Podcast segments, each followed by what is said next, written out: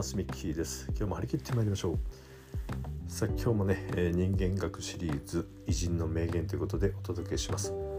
今日の偉人さんは宗子さん。えー、宗子と読む場合もありますけども宗子さんの言葉ということで、えー、これはシンプルに、えー、漢字2文字木形という言葉です。木の鶏と書いて木形と読みます。まさにね、えー、木彫りの鶏のように、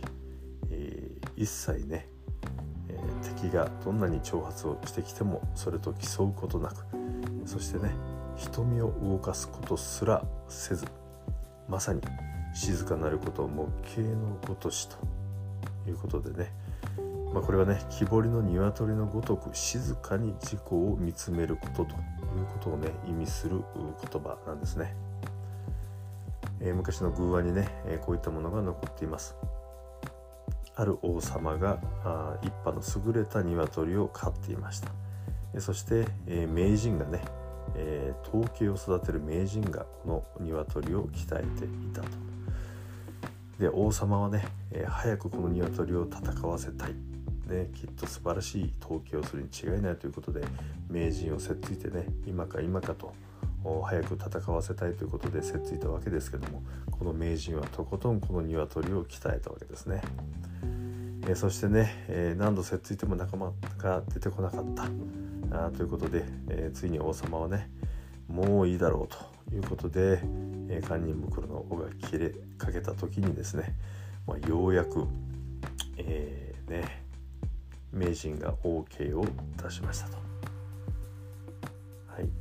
えー、まさにねどんな相手が挑戦挑発してきても一向に平気で、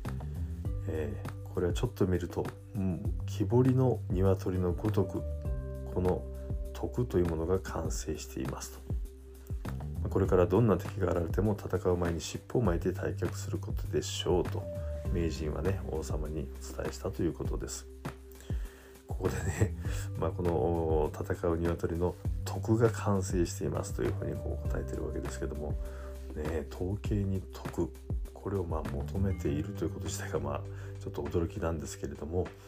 ね、これをまあまさに人というものに照らして考えてみた時にね、え、いろんな外部からのね圧力人の挑発挑戦にね、え、たじろぐことなく堂々とまさにね木彫りの鶏のごとく静かに自分を見つめ、ね、それに処していくと、まあ、こういうね、えー、ことを表す木形という言葉ね、えー、私のように人間学を学ぶ人たちの間ではねこの木形という言葉が非常に重要視されています。まあ、一つのね、えー、人間の在り方人としての在り方を表す